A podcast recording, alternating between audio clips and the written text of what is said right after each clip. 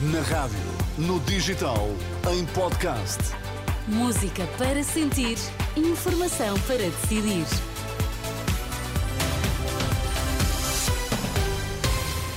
Notícias para ouvir agora na Renascença. Vamos saber quais os títulos em destaque a esta hora. A Confederação Nacional das Instituições de Solidariedade pede aos partidos que apostem no alargamento de benefícios fiscais às instituições, faz propostas concretas, isto numa noite em que a AD anunciou as listas de deputados. Era uma simples formalidade, mas o PSD anunciou esta noite de forma oficial que Luís Montenegro é o candidato a primeiro-ministro pela Aliança Democrática. Foi na reunião do Conselho Nacional do PSD, que decorreu num hotel em Lisboa.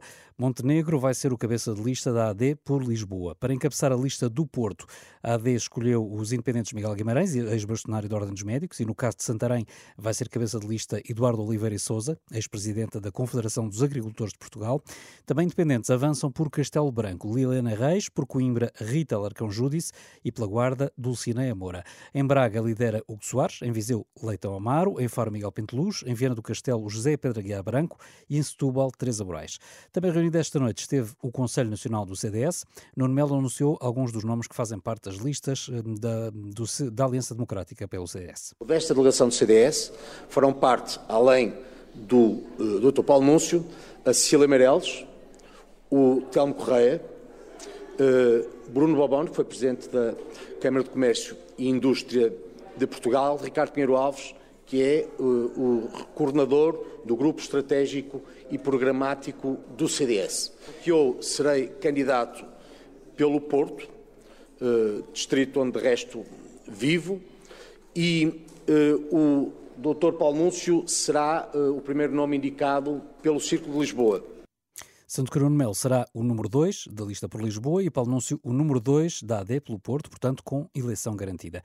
E a caminho das eleições legislativas de março, a Confederação Nacional das Instituições de Solidariedade, a CNIS, desafia os partidos que concorrem às próximas eleições a apostar no alargamento dos benefícios fiscais.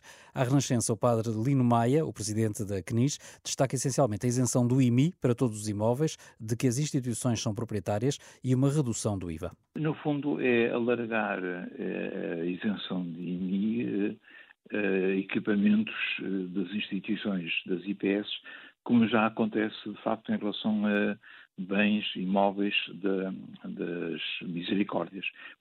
Fundamentalmente, o IVA deve ser considerado como de instituições e que para, portanto, por exemplo, autarquias, portanto, um, o IVA de 6%, que penso que é, de facto, eh, desejável que assim aconteça né, em obras. Em relação ao IVA, o presidente da CNIS propõe que esta redução para 6% seja aplicada em obras que visem a oferta de habitação. As instituições são disponíveis para, de facto, também colaborar, quer para obras de requalificação de, de, de habitações, porque, sobretudo, habitações para idosos muitas vezes não, não têm as condições necessárias e, portanto, em uh, obras para que possa ser prestado, por exemplo, o apoio domiciliário, como deve ser uh, prestado, uh, mesmo até também para a construção de imóveis para, de, de casas para, para as pessoas, como já acontece com as cooperativas, por exemplo, de habitação. Nestas declarações à jornalista Marisa Gonçalves, o padre Lino Maia defende também que as receitas dos Jogos de Santa Casa sejam indexadas a serviços públicos prestados por estas instituições. Músicos e artistas do Centro Comercial Stop no Porto vão manifestar-se esta terça-feira, a partir das duas da tarde, junto dos proprietários. A iniciativa coincide com a reunião anual da Assembleia de Condomínio, que vai deliberar sobre uma nova administração.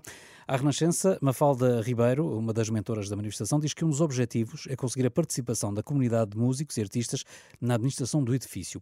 Mas há outras preocupações relacionadas com os horários de funcionamento. Mafalda Ribeiro diz que o fecho de portas às 11 da noite não é aceitável para quem usa aquele espaço como local de trabalho acima de tudo, é preciso garantir que o acesso aos músicos não fica condicionado, porque os músicos não são uns utentes normais de um espaço uh, comercial normal. Eles são lojistas de um espaço de trabalho, ou seja, eles vão para o seu espaço de trabalho Uh, é essencial que eles possam aceder e permanecer lá a qualquer hora. Mafalda Ribeiro questiona ainda a forma como estão a ser implementadas as medidas de segurança para a prevenção de incêndios. Reconhece que já foram feitos avanços, mas diz que é preciso rever a presença de um piquete de bombeiros em permanência, uma vez que os bombeiros só podem estar presentes durante 12 horas.